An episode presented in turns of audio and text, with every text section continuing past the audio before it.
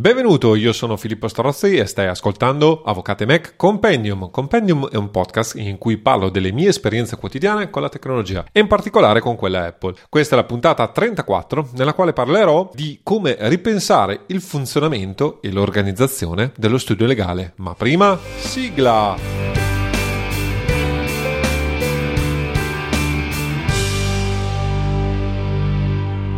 Da dove nasce l'idea e la domanda perché ripensare, riprogettare l'organizzazione dell'attività legale e della professione. Diciamo che è un dato di fatto, mettiamola così, la professione è vecchia e poco innovativa e me ne sono accorto eh, da, da, tanto tempo. Mi sono anche accorto di sapere di non sapere, cioè l'esperienza passata del paperless, per esempio, originariamente credevo di, eh, di sapere cosa voleva dire avere un flusso di lavoro digitale ed essere, tra virgolette, esperto di informatica, quando nella concretezza non lo ero.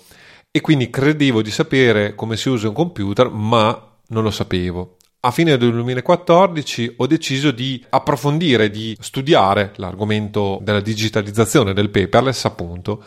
E questo poi mi ha permesso di scoprire tutta una serie di cose che non conoscevo. Ho eh, appunto eh, conosciuto Mac Power User, David Spark e tutta una serie di eh, altre realtà nel mondo americano e anglofono in generale e facendo questo ho innovato il modo in cui lavoro oggi e tutto appunto grazie a, quest- a questa scoperta, cioè all'aver capito che pur eh, se eh, tra virgolette nel mio circolo eh, di colleghi ero quello che ne sapeva di informatica, nella realtà dei conti eh, non sapevo veramente cosa era possibile fare con, con, con l'informatica e come potevo modificare drasticamente eh, dopo tempo ormai che, eh, che ho implementato il mio flusso di lavoro digitale la mia attività professionale è il mio lavoro quotidiano, la mia vita quotidiana. Avvocate Mac è nato da questo, dalla scoperta sostanzialmente che eh, potevo eh, fare qualcosa di diverso, che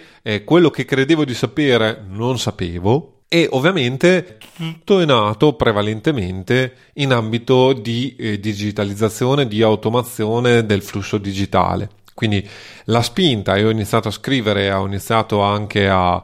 a, a parlare e condividere con, con, tanti colleghi questa mia esperienza è proprio nata eh, da questa riflessione. Negli ultimi anni, negli ultimi due o tre anni ormai, il ragionamento che mi ha portato, cioè il fatto di eh, essermi reso conto di sapere di non sapere a livello di informatica, di utilizzo quotidiano degli strumenti informatici nella mia professione, mi ha fatto fare un'ulteriore riflessione, ovvero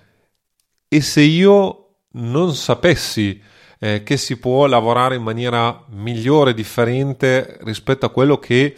è la modalità con cui gli avvocati hanno sempre lavorato e a questa domanda, nata in parte per caso, nata in parte da, da alcuni spunti, ho pian pianino ho cercato di leggere, trovare, ragionare eh, alcune cose rubando da altri ambiti perché eh, legale è tutto fuorché innovativa, tra virgolette, o almeno quella che ho conosciuto io. E quindi tutto questo è culminato, tra virgolette, in questi ultimi due anni dove tra pandemia, crisi della professione, eh, sicuramente ripensare alla professione del legale, ma in generale alle professioni, a come eh, sia possibile e in che modo ripensare il modo di lavorare, secondo me è fondamentale. Ed è fondamentale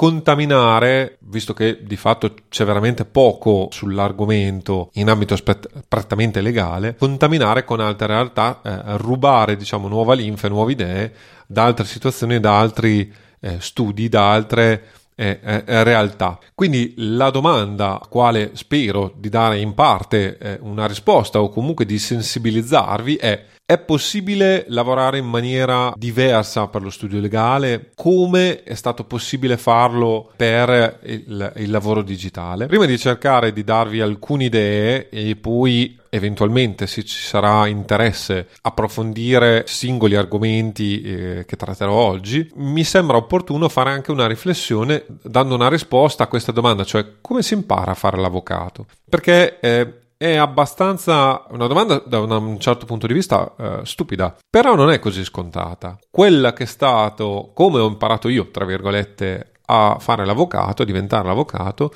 è quella di copiare quello che in termini eh, legali viene definito dominus, cioè il signore, ovvero l'avvocato anziano abitualmente, o l'avvocato comunque con esperienza, presso cui si va appunto a fare pratica e dove si impara il mestiere. E vediamo, vabbè, a prescindere dall'utilizzo del latinismo eh, che è tipico della professione legale, come però il ragionamento attuale io ho fatto la pratica circa vent'anni fa e tutto, ho avuto praticanti e tuttora la pratica si svolge più o meno in questa maniera. L'idea di fondo della pratica è proprio quella eh, tipica dei mestieri di una volta, cioè si andava in bottega dall'artista, dall'artigiano che eh, realizzava mobili e così via e si imparava, tra virgolette, il mestiere osservando l'attività del maestro, del dominus nel caso degli avvocati. Il problema qual è? A prescindere che, come, eh, come si capisce, è una tradizione antica che ha i suoi pregi e non voglio sminuire questo modo di tramandare la conoscenza. Anzi, ha eh, i suoi pregi e secondo me una parte di queste cose va mantenuta e eh, coltivata. Il problema qual è? Che un bravo avvocato non vuol dire eh, che sia anche un bravo insegnante. Ed è questo il problema di questa metodologia, tra virgolette, di insegnamento.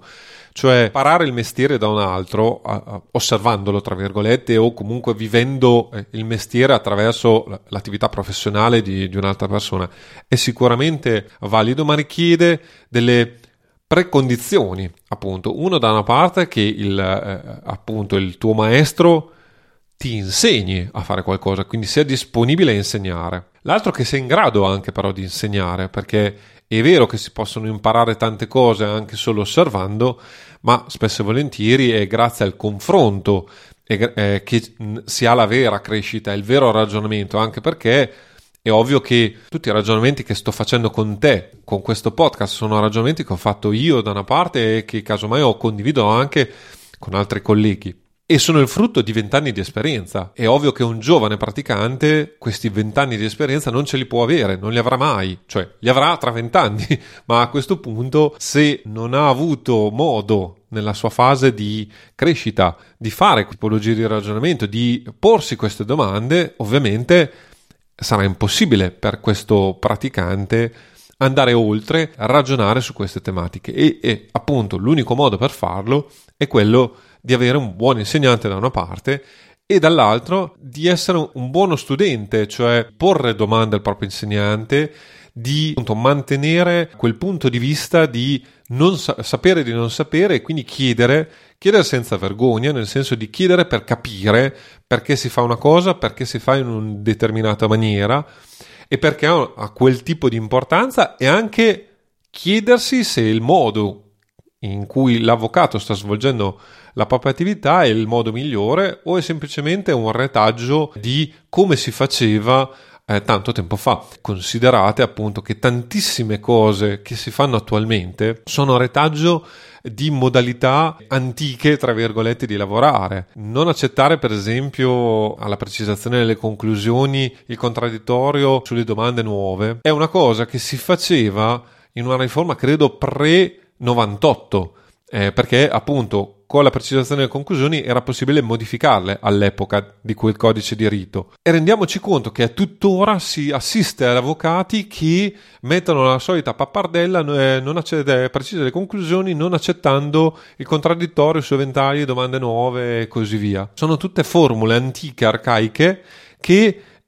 tra l'altro dimostrano come non eh, si è sempre fatto così e quindi io ce le metto perché le ho sempre viste fare ed è questo il ragionamento sbagliato, è questo il modo sbagliato di, di fare le cose. Altro esempio banale, lo dico sempre quando parlo di tipografia per avvocati, tutti scrivono più o meno in un usobollo che ormai non è neanche più l'usobollo vero e proprio, ma non ce n'è più bisogno perché eh, salvo ipotesi eh, residuali ormai, siccome col contributo unificato non ci sono da pagare più i bolli sulle quattro facciate foglio appunto usobollo, scrivere in usobollo non è necessario, non è un vincolo tra virgolette, proprio perché scrivere in usobollo aveva un suo senso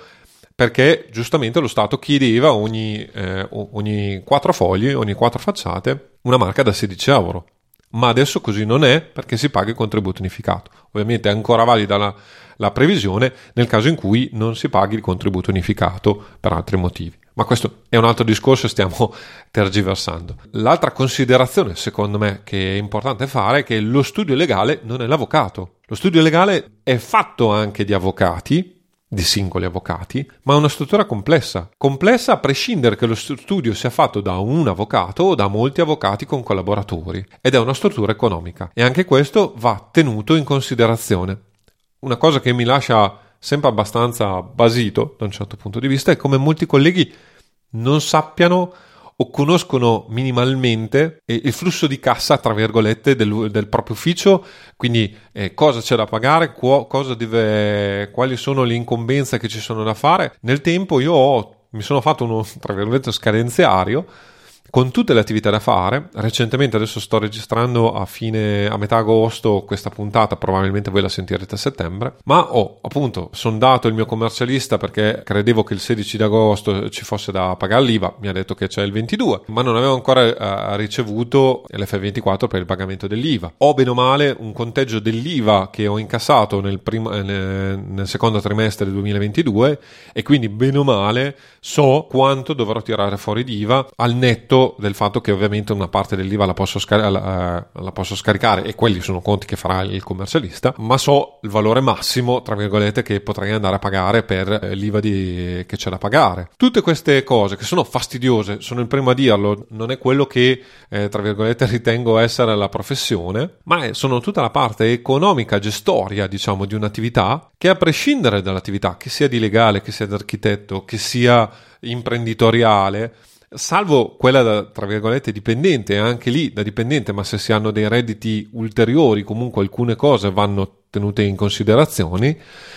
sono tutte attività che comunque sono sicuramente complementari e chiamiamole così, non essenziali, cioè uh, sapendo tutte queste cose non è che guadagni un euro in più, un euro in meno, semplicemente sai come funziona la tua attività, ma la tua attività è totalmente differente, però sono necessarie per il, il, il raggiungimento finale di questa attività e sono concetti che bisogna conoscere, almeno grossolanamente, chiamiamole così, e avere presente nella gestione quotidiana della propria attività, per sapere anche che questa attività è da svolgere ci sono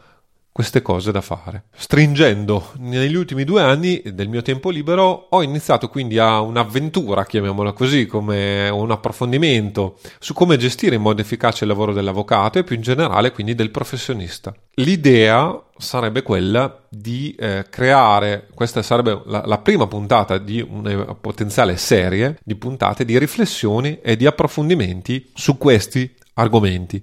che sono molto cari a me e che eh, sono secondo me importanti anche da passare ai giovani. Apro qui una parentesi giusto per segnalare una cosa.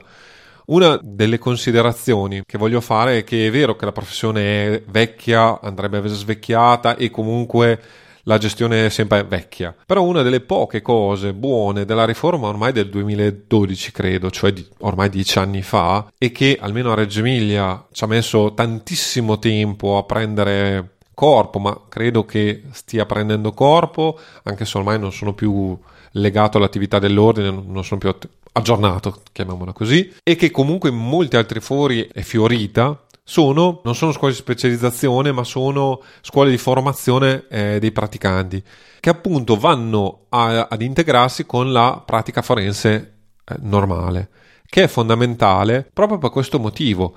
e, e, ed è sicuramente una cosa ottima da un certo punto di vista, cioè dare al giovane praticante un, uno sguardo pratico da un certo punto di vista e approfondito dell'attività eh, diciamo che poi domani andrà a intraprendere e anche eh, della complessità di questa attività. Devo dire la verità, da quello che ho visto, purtroppo l'approccio pur essendo più tagliato su, sulla pratica, diciamo, non affronta tutta una serie di argomenti che io avrei gradito conoscere molto prima nella mia carriera professionale e che solo diciamo in epoca matura ho approfondito e sto approfondendo. Un mio piccolo punto di vista, spero che queste, questa puntata in primis e poi eventualmente eh, successive puntate di approfondimento possano essere una fonte di stimolo e di approfondimento da parte tua ascoltatore. L'altra cosa che volevo segnalarti è che eh, ovviamente essendo un lavoro in itinere vorrei anche un tuo feedback. Credo, anzi sono convinto che ovviamente il mio punto di vista sia un punto di vista, sia casomai un punto di vista differente da un certo punto di vista da, da quello normale, mettiamola così, proprio per, per, il percorso che ho avuto e che sto uh, seguendo, diciamo, ma ovviamente non è l'unico punto di vista. Sicuramente ci sono altri colleghi che stanno facendo riflessioni simili o seguendo percorsi differenti dal mio, ma comunque innovativi, chiamiamolo così. Per cui se stai ascoltando questa puntata, se stai ragionando su questi argomenti e se vuoi contribuire, ovviamente mi farebbe molto piacere, come al solito, scrivermi una mail o lasciare un commento nella commenti, tra virgolette, di questo episodio mi piacerebbe tanto anche portare tra virgolette ai microfoni di Avvocati Mac Compendium altri colleghi eh, che raccontino la loro esperienza, le particolarità anche della loro specifica attività, perché ovviamente dire faccio l'avvocato non vuol dire niente da un certo punto di vista. L'attività dell'avvocato civilista, dell'avvocato penalista, dell'avvocato amministrativista, del tributarista sono tutte attività molto differenti l'una dall'altra con particolarità, peculiarità tipiche,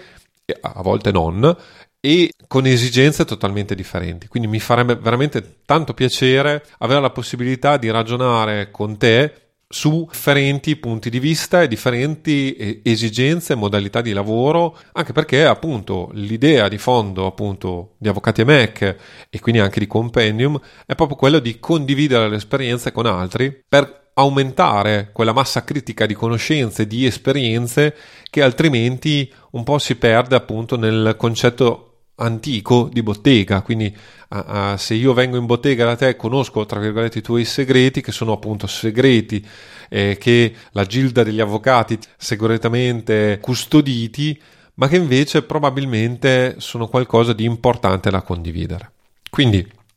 Venendo a noi, l'ultima premessa prima di, di arrivare in parte, diciamo, al, al nocciolo della, della puntata,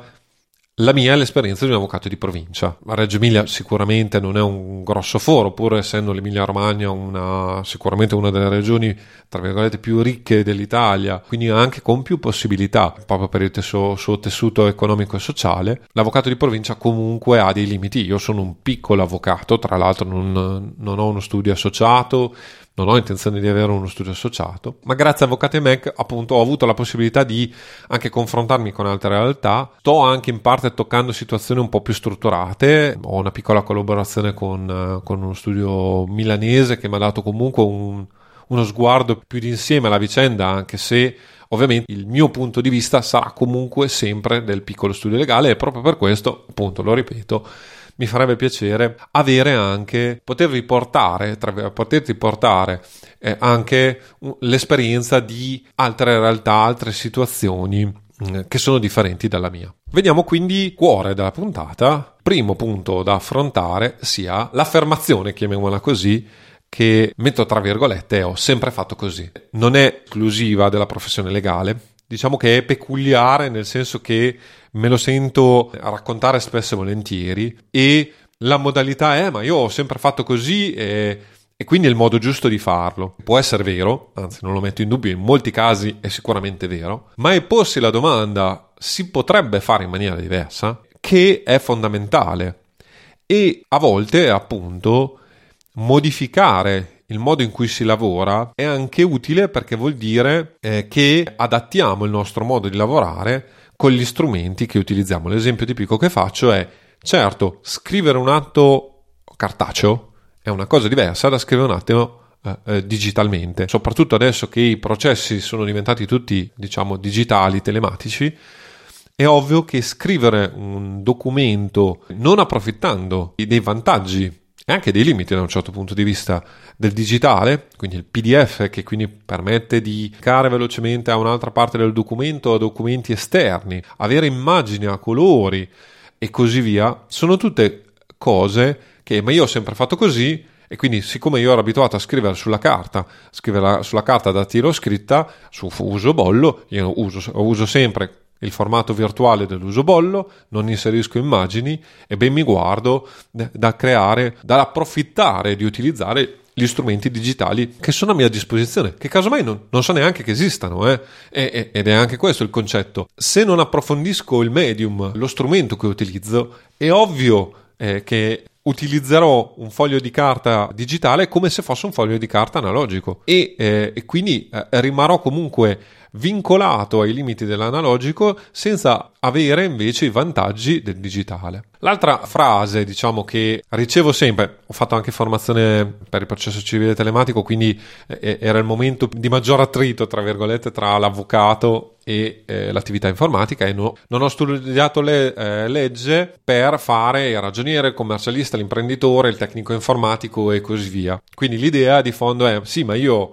ho appunto fatto legge perché a me interessava scrivere, a me interessava fare la zecca garbugli eh, nel buon senso del termine, tra virgolette, non voglio svolgere l'attività di altri soggetti, appunto. Conoscere di numeri perché quello è roba del commercialista, eh, gestire uno studio in maniera, tra virgolette, imprenditoriale, quindi con la gestione del rischio, perché quello lo, l'imprenditore che fa un'azienda eh, che eh, ha dei capitali e così via. Non voglio neanche parare eh, l'informatica perché quello lo fa il tecnico dell'informatica. Io non sono un tecnico dell'informatica, anzi non voglio imparare eh, l'informatica e voglio continuare a lavorare esattamente sempre come ho lavorato. Se è corretto e sono il primo a sponsorizzare questa cosa, affidarsi agli esperti per risolvere problemi specifici. Quindi è ovvio che se c'è da uh, valutare un bilancio in maniera approfondita, esaminare scritture contabili in maniera approfondita, è ovvio che dal mio punto di vista è fondamentale farsi coadiuvare da un tecnico specialista. Se devo vedere un immobile non vado con il commercialista, ma vado giustamente col geometra di fiducia o l'ingegnere di fiducia che per quanti immobili io abbia visto,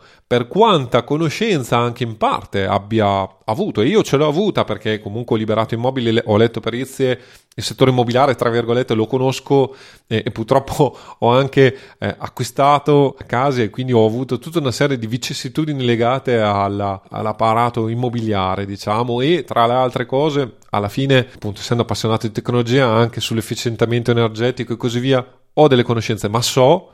che queste sono conoscenze amatoriali, sono hobby, tra virgolette. Se devo fare qualcosa di serio, io mi muovo solo col professionista. Quindi sono contrario eh, al ragionamento, diciamo che si va dal medico avendo già deciso la propria diagnosi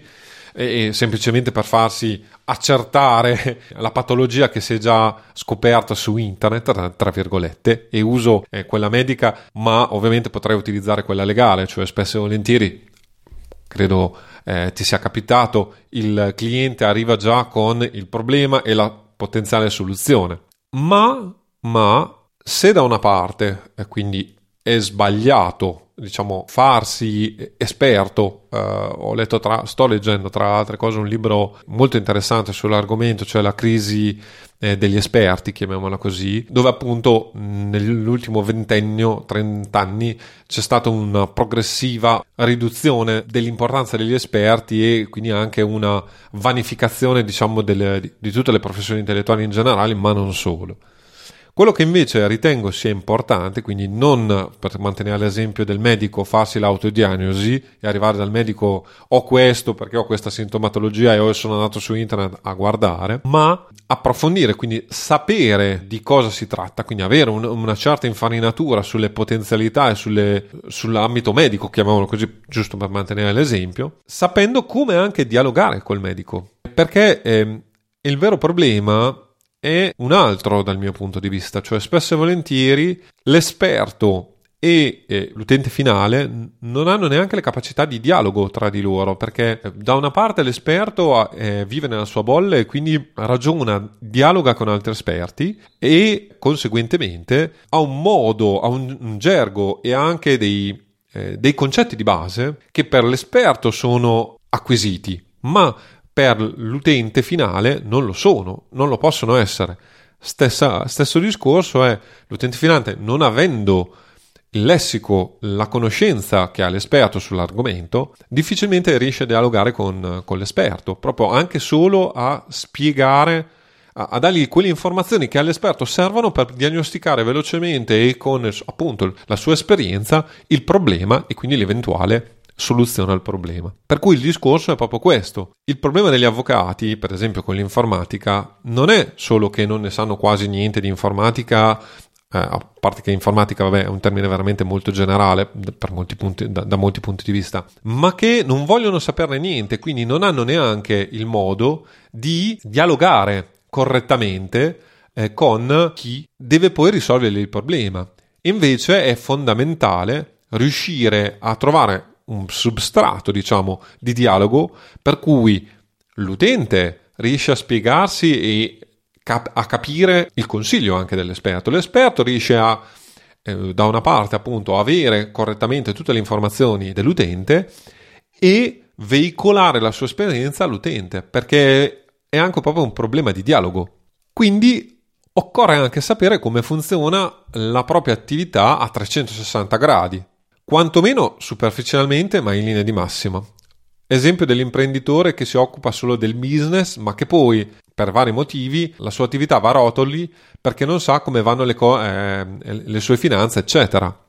E anche qui avrei milioni di esempi dove appunto l'imprenditore è un ottimo imprenditore, quindi sa fare il suo business, sa vendere la roba, sa fare anche eh, prodotti innovativi o comunque che il mercato desidera e sa anche ottimizzare le sue strutture e così via, ma poi per esempio a livello fiscale fa degli errori perché non, non conosce le problematiche fiscali e finanziarie e si trova poi in difficoltà per quel motivo. Altro esempio degli avvocati che non capiscono l'informatica quindi non riescono a farsi capire da un tecnico eh, informatico e viceversa, quindi spendono tanto perché alla fine, giustamente, per molti versi, il tecnico barra eh, venditore informatico anche si avvantaggia del fatto che l'avvocato non ha conoscenze informatiche e quindi gli può vendere tra virgolette qualsiasi cosa. Dall'altro però è, è un boomerang perché eh, non sapendo quali sono le esigenze dell'avvocato non riesce spesso e volentieri anche a dargli un prodotto che poi fa quello che vuole l'avvocato, risolve il problema dell'avvocato e quindi l'avvocato appunto come cliente, tra virgolette, si trova insoddisfatto perché io ho speso tanti soldi, non ho risolto il problema e alla fine non utilizzo quel sistema che ho pagato tanti soldi. E questo è un tipico esempio della complessità, diciamo, e del ragionamento di fondo che avevo fatto prima, cioè del fatto che non vi dico dovete sapere come funziona la contabilità, partita doppia e così via, o come creare un business plan e così via, o come eh, gestire un'interfaccia di rete e così via, ma dovete sapere che cosa significa, quali sono alcune criticità fondamentali, quali sono le cose che vi possono interessare. È ovvio che, per esempio, appunto, eh, vi parlo di tutta una serie di soluzioni tecnologiche che io ho implementato nel mio studio e nelle puntate scorse, a fronte ovviamente di ricerche che ho fatto, di approfondimenti che ho fatto e di eh, esami e di eh, anche test sul campo, cioè come funziona, funziona esattamente come volevo io, quali sono i vincoli, sono tutte cose che ovviamente la maggior parte per esempio delle soluzioni che vi sto proponendo recentemente sono a basso costo o a nessun costo perché sono open source e così via, però è ovvio che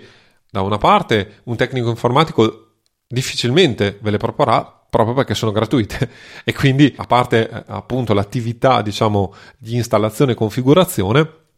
se soprattutto funzionano bene quindi non ve le, ve le scordate non dovete più metterci mano ovviamente c'è meno interesse a vendervele. Discorso molto banale voglio dire e legittimo da un certo punto di vista. Dall'altro appunto siccome abitualmente in ambito business si vendono soluzioni, chiamiamole così, enterprise, cioè pensate per l'azienda con eh, appunto se c'è un problema, un modo di contattare l'assistenza, un modo di risolvere il problema che non sia a scartabellare a 360 gradi su internet senza casomai poi trovare una soluzione, è ovvio che l'approccio è diverso, le soluzioni sono totalmente diverse e tendenzialmente il tecnico professionista conosce di queste soluzioni e non di quelle open source o comunque, se è molto bravo, eh, vi proporrà soluzioni open source spiegandovi i limiti e anche i vantaggi che ha questa soluzione. Per cui è questo il discorso. L'altra argomentazione, diciamo, che è tipica è che io devo lavorare, non ho tempo per queste quisquiglie formulate in varie modalità. Eh, questa è, è, la tipica frase, tra l'altro, che eh, ricevo abitualmente, quotidianamente, quando cerco di fare implementare al mio ex ormai collega d'ufficio alcune delle mie trovate tecnologiche. Dice: ah, Ma io non ho tempo di fare questa roba qua, io devo lavorare, non, non l'utilizzerò mai. mai eh, io sposto i dati una chiave, da una chiavetta avanti e indietro tra i vari computer eh, e così via. Sicuramente, sicuramente io dedico troppo tempo, tra virgolette, ma lo dedico, chiamiamolo così, come part-time eh, o come hobby a queste cose. Sicuramente, appunto, eh, si può utilizzare la conoscenza di altri, ascoltando podcast o leggendo articoli, per velocizzare l'acquisizione di queste piccole conoscenze, che ovviamente possono anche cambiarti però la soluzione. Sicuramente il discorso è di, eh, che è fondamentale dedicare almeno il 70-80% dell'attività della propria attività a quella che è l'attività principale, cioè fare il legale. E io prevalentemente faccio questo. Eh, è ovvio che in alcuni momenti basso lavoro o appunto come anche modo per rilassarmi, tra virgolette, appunto sto registrando questa puntata. Ma registrare anche questa puntata per me vuol dire da una parte avere focalizzato e eh, ragionato su questi argomenti, dall'altra eh, ovviamente riesco a condividere con, eh, con te eh, qualcosa a cui tengo e quindi è un modo anche per esprimermi e dall'altra spero appunto darti un vantaggio. Ed è questo secondo me il ragionamento, cioè comunque anche da questa attività che non è attività eh, professionale in senso tecnico, io trovo, eh, ottengo, trovo gioia eh, accrescimento proprio da queste circostanze, da questi fatti. Quindi, come dicevo, dedicare intorno all'80% all'attività principale, ma investire, tra virgolette, un 20%, massimo un 30% alla gestione, al miglioramento e, e a ragionare sul futuro della propria attività, perché è solo in questa maniera che nel tempo si può crescere. Sicuramente è fondamentale avere più clienti per avere un maggior reddito, ma anche lì, per esempio, a volte avere troppi clienti è un danno e ha, è molto più senso selezionare i clienti e ottimizzare il proprio lavoro, cioè guadagnare di più per le ore lavorate, che avere centinaia di clienti, lavorare male per tutti questi clienti e comunque essere sovraccitati da milioni di scadenze, da milioni di telefonate e da una gestione complessa poi della clientela, giusto per fare un esempio. Cerchiamo quindi di fare il punto e vedere quindi dove andare a parare e quali sono le cose possibili da fare. Innanzitutto, quindi l'idea di fondo, lo ripeto, è di essere aperti a nuove influenze, quindi guardare altrove. Il mondo dell'avvocatura è brutto da dire, ma salvo casi eccezionali è stagnante, è legato per mille motivi che non ha neanche senso qui eh, fare al passato e probabilmente tutte le, le, criticità che in questi ultimi anni ci sono state saranno, spero, me lo auguro, fonte di un qualche tipo di rinascita, ma credo che ci vorranno anni per, per arrivare a questo. Quindi difficilmente il mondo dell'avvocatura eh, avrà, soprattutto quella italiana, che ha tutta una serie di altri problemi che deve affrontare eh, nel, nell'immediato, nell'immediato, futuro. Eh, credo sarà difficile trovare tante voci eh, con idee innovative, ma appunto sono qui, se hai, se hai delle idee sono qui per ascoltarle, anzi non solo ascoltarle ma condividerle con gli altri. Parlerò nelle prossime puntate se ce la faccio perché anche lì lo voglio fare da, da, da almeno un anno. Non ho ancora trovato la forza e il modo di sintetizzare il tutto correttamente, ma ci proverò parlare dello studio legale Lean o snello e della teoria dei vincoli, che credo sia un, uh, veramente un modo nuovo, modo nuovo per l'avvocatura. Eh, quest, questo ovviamente, eh, questa modalità di lavoro non è, non è una novità sul, nel, nel panorama imprenditoriale barra organizzativo, ma potrebbe esserlo, cioè è, lo è di sicuro per gli studi legali e ho rubato, tra virgolette, queste idee dagli americani Dall'altra vi vorrei parlare appunto, eh, e anche qui non so bene come, dei libri di Cal Newport, che, di cui bene o male cito sempre, è, un, è una delle grossissime influenze che ho attualmente sono legate a, appunto agli scritti di, di Cal, l'organizzazione del lavoro, del, eh, quello che lui chiama eh, deep work, eh, del minimalismo digitale, cioè del ridurre gli input diciamo, che eh, riceviamo per essere più focalizzati e per ottimizzare le, le, comunicazioni. Idea anche su come riorganizzare il lavoro e ottimizzare il lavoro proprio anche attraverso gli strumenti digitali, quindi automazioni e così via. E eh, un punto che sto anche qui approfondendo che è veramente molto interessante, adesso mm, speravo quest'estate di, di avere modo di farlo in maniera più semplice, di, di, di, farlo meglio, diciamo, invece poi per mille motivi, tra cui anche il trasloco, le esigenze familiari e così via, ho potuto applicare o, o, o ragionare poco su, questi, su questo argomento. L'idea sostanzialmente che eh, si può lavorare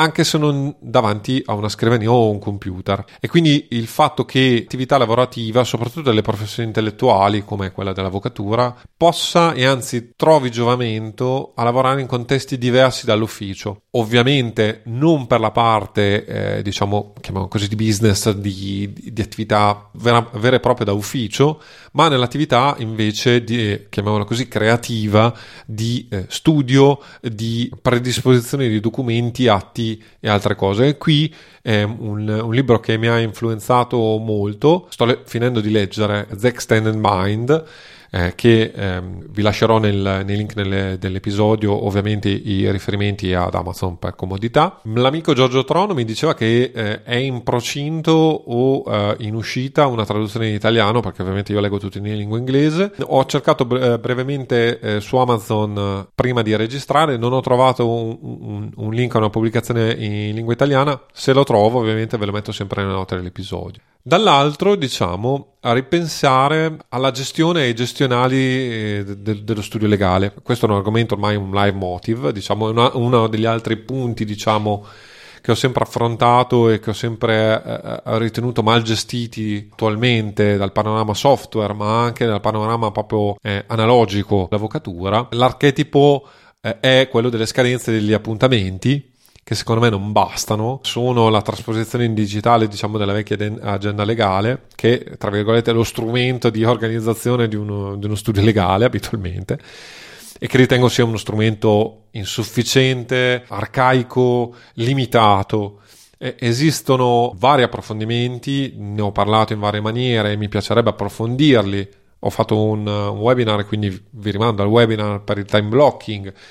ho parlato, anzi non ho parlato mai in maniera approfondita, ma mi piacerebbe appro- uh, parlare del metodo uh, che è, è, noto in ambito business, ormai che ha una trentina, quarantina d- d'anni di, di, di, sviluppo, chiamiamolo così, che è eh, Getting Done o la traduzione folle italiana è detto fatto, e tutta una serie di altre teorie della gestione, diciamo, del, del, delle attività che sono moderne e sicuramente potrebbero essere implementate. Io tuttora le implemento nella mia attività quotidiana di, di lavoro e che ha, personalmente hanno, hanno, dato dei risultati positivi e mi hanno semplificato la vita. Quindi queste sono, uh, diciamo, le idee embrionali, mi piacerebbe condividerle quindi mi piacerebbe anche avere, lo ripeto, un feedback da parte tua su eventualmente altri spunti di approfondimenti e di ragionamenti e eh, considera che anche qui io parlo da avvocato, ma eh, eh, lo so per certo perché eh, alcuni eh, mi hanno contattato. Avvocati Mac non viene seguito solo da avvocati, ma da altri professionisti, proprio perché poi determinate necessità, ovvio che le, cose tipiche legate al mondo dell'avvocatura sono quelle e, e, non interessano a tutti, anzi a pochi. Ma tutto questo companatico, chiamiamolo così, che questo 20% dell'attività professionale che appunto è sempre una piccola parte, ma comunque una parte fondamentale anche la, la parte che poi da un certo punto di vista ti cambia la qualità della vita. So che l'interesse di, di tante persone, di tante realtà e quindi anche se non sei avvocato ovviamente sono interessato eh, a un confronto, un ragionamento assieme e a condividere appunto non solo la mia esperienza ma la tua esperienza. Benissimo, siamo arrivati alla fine. Come al solito troverete i link e approfondimenti nelle note dell'episodio che trovate eh, su eh, www.avvocati-emac.it slash podcast slash 34 che è il numero di questo episodio. Se ti è piaciuta la puntata Se hai suggerimenti o richieste, come al solito puoi lasciare una recensione su Apple Podcast. Come fare? Semplicissimo giusto per, perché non sapevo cosa fare, ho scritto una guida, vabbè, per iTunes all'epoca, ma è ancora valida e trovi sempre il link a questa guida nelle note dell'episodio. Ci sentiamo a presto.